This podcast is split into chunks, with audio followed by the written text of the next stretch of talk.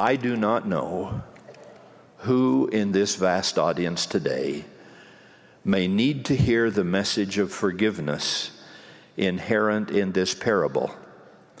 But however late you think you are, however many chances you think you've missed, however many mistakes you feel you've made, or talents you think you don't have, or distance from home and family and God you feel you have traveled, I testify that you have not traveled beyond the reach of divine love.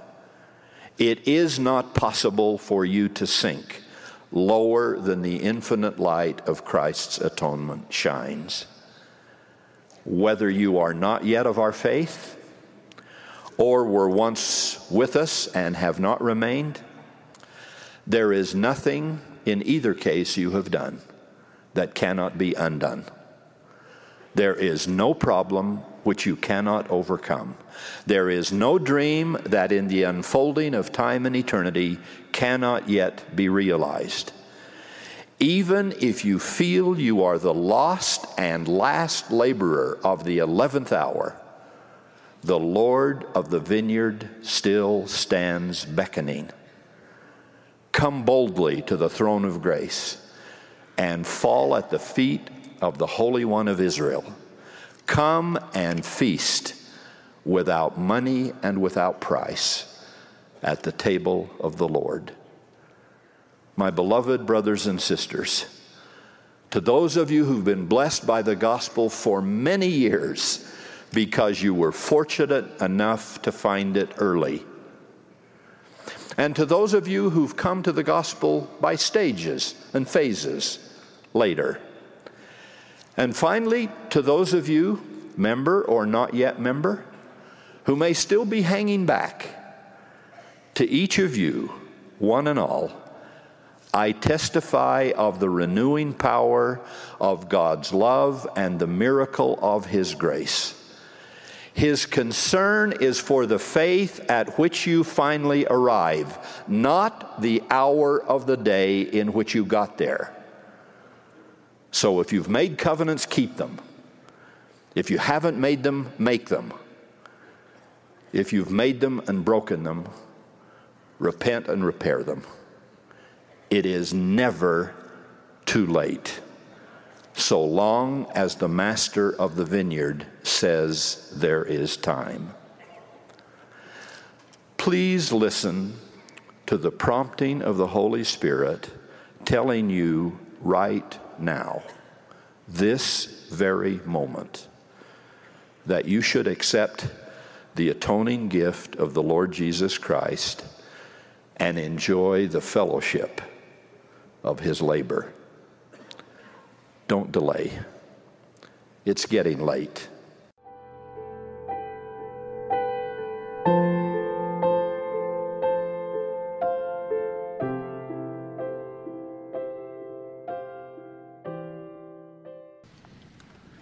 With you, I rejoice in the testimony and talent of these new brethren. For some months, I've tried to emphasize repentance, one of the most vital and merciful doctrines of the kingdom. It is too little understood, too little applied by us all, as if it were merely a word on a bumper sticker.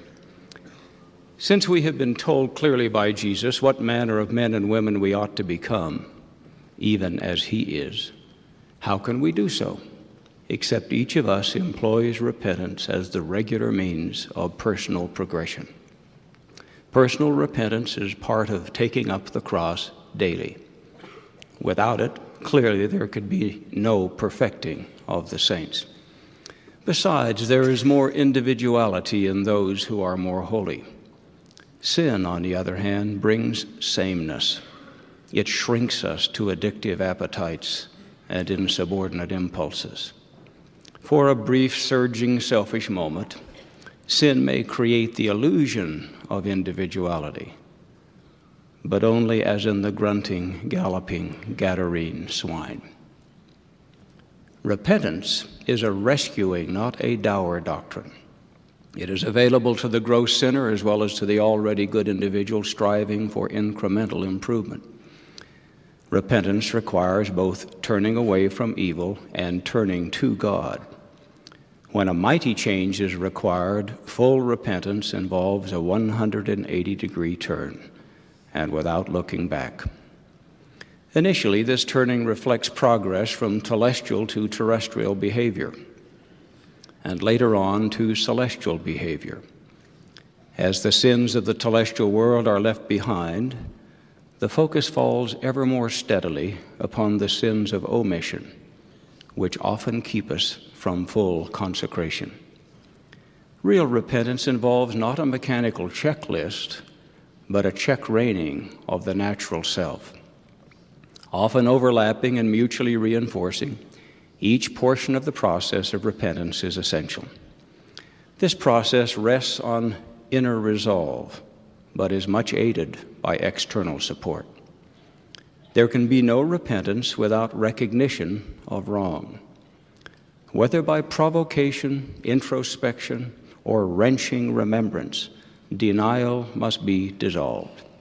As with the prodigal son who finally came to himself, the first rays of recognition help us begin to see things as they really are including distinguishing between the motes and the beams.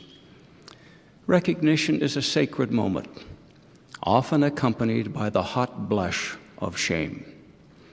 After recognition, real remorse floods the soul.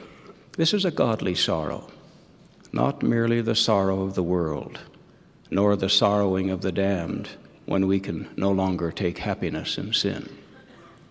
False remorse, instead, is like fondling our failings. In ritual regret, we mourn our mistakes, but without mending them. There can be no real repentance without personal suffering and the passage of sufficient time for the needed cleansing and turning. This is much more than merely waiting until the feelings of remorse subside. Misery, like adversity, can have its special uses. No wonder chastening is often needed until the turning is really underway. Real remorse quickly brings forth positive indicators, fruits meet for repentance. In process of time, these fruits bud, blossom, and ripen. True repentance also includes confession. Now, therefore, make confession unto the Lord God of your fathers. One with a broken heart will not hold back as confession lets the sickening sin empty out, then the Spirit which withdrew returns to renew. Support from others is especially crucial now. Hence, we are directed to be part of a caring community in which we all lift up the hands that hang down and strengthen the feeble knees. Did not the citizens of the unequal city of Enoch so improve together in process of time? All sins are to be confessed to the Lord, some to a church official, some to others, and some to all of these. A few sins may require public confession. Confessing aids forsaking. We cannot expect to sin publicly and extensively, and then expect to be rescued privately and quickly, being beaten with only a few stripes. In real repentance, there is the actual forsaking of sinning. Repent and turn yourselves from all your transgressions, so iniquity shall not be your ruin. A suffering Korihor confessed, I always knew there was a God, but his turning was still incomplete.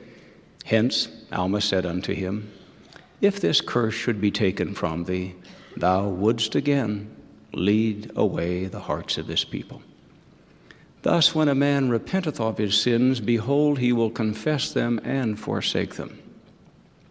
Genuine support and love from others, not isolation, is needed to sustain this painful forsaking and turning.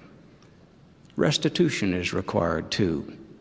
Because he hath sinned, he shall restore that which he took violently away, or the thing which he hath deceitfully gotten, or that which was delivered him to keep, or the lost thing which he found. Sometimes, however, restitution is not possible in real terms such as when one has contributed to another's loss of faith or virtue. Instead, a subsequent example of righteousness provides a compensatory form of restitution.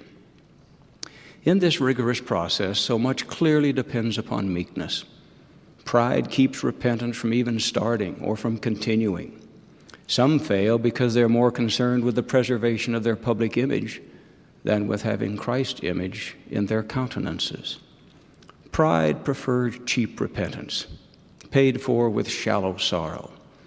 Unsurprisingly, seekers after cheap repentance also search for superficial forgiveness instead of real reconciliation. Thus, repentance goes far beyond simply saying, I'm sorry. In the anguishing process of repentance, we may sometimes feel God has deserted us. The reality is that our behavior has isolated us from Him. Thus, while we are turning away from evil, but have not yet turned fully to God, we are especially vulnerable. Yet we must not give up, but instead reach out to God's awaiting arm of mercy, which is outstretched all the day long. Unlike us, God has no restrictive office hours. No part of walking by faith is more difficult than walking the road of repentance. However, with faith unto repentance, we can push roadblocks out of the way, moving forward to beg God for mercy. True contrition brings full capitulation. One simply surrenders, caring only about what God thinks, not what they think, while meekly offering, O God, make thyself known unto me, and I will give away all my sins to know thee. Giving away all our sins is the only way we can really come to know God. In contrast, those who hold back some of, them, some of their sins will be held back so will those who refuse to work humbly and honestly with the Lord's appointed. Partial disclosure to appointed leaders brings full accountability. The prophet Joseph said, We ought to keep nothing back. Reflective of our total progression, repentance is not solely for renouncing transgression. For instance, Moses was a righteous and remarkable man. Nevertheless, he needed to change his leadership style for his welfare as well as the people's. Moses succeeded because he was the most meek man upon the face of the earth. Blessed are the meek, for they are neither easily offended by counsel nor aggravated by admonition. If we were more meek, brothers and sisters, repentance would be much more regular and less stared at. Our deficiencies of style usually reflect an underdeveloped Christian attribute, as when a chronically poor listener exhibits a lack of love or meekness. You and I are too quick to forgive ourselves in matters of style. Even when free of major transgression, we can develop self contentment instead of seeking self improvement. This was once true of Amulek, who later acknowledged, I was called many times and I would not hear. Therefore, I knew concerning these things, yet I would not know. Therefore, I went on rebelling against God. Given the relevancy of repentance as a principle of progress for all, no wonder the Lord has said to his servants multiple times that the thing of greatest worth would be to cry repentance to this generation. Still, other things stubbornly impede repentance, such as our not being reproved early on, when we might have been less proud and more able to recognize our need to change. In such situations, truly, no man cared for my soul. Or we may be too filled with self pity, that sludge in which sin sprouts so easily, or too invested in self reinforcing behavior to turn away from it. Or we can be too preoccupied with pleasing the carnal mind, which always insistently asks, What have you done for me lately? We can also be too unforgiving, refusing to reclassify others. Yet he that forgiveth not his brother his trespasses standeth condemned before the Lord, for there remaineth in him the greater sin. We cannot repent for someone else, but we can forgive someone else. Refusing to hold hostage those whom the Lord seeks to set free. Ironically, some believe the Lord can forgive them, but they refuse to forgive themselves. We are further impeded at times simply because we have not really been taught why and how to repent. As we do repent, however, special reassurances await. Though your sins be as scarlet, they shall be as white as snow. Though they be red like crimson, they shall be as wool. All his transgressions shall not be mentioned unto him. I, the Lord, will remember their sins no more. Along with all the foregoing reasons for our individual repentance, church members have a special rendezvous to keep, brothers and sisters. Nephi saw it. One day he said, Jesus' covenant people scattered upon all the face of the earth, will be armed with righteousness and with the power of God in great glory. This will happen, but only after more members become more saintly and more consecrated in conduct. There are some tutoring lines in one of our favorite hymns. Come unto Jesus, ye heavy laden, careworn and fainting, by sin oppressed. He'll safely guide you unto that haven where all who trust him may rest. Come unto Jesus, he'll ever heed you, though in the darkness you've gone astray. His love will find you and gently lead you from darkest night unto day. Brothers and sisters, we need never mistake local cloud cover for general darkness. The atoning light of the world saw to that. It was for our sake that perfectly remarkable Jesus was perfectly consecrated.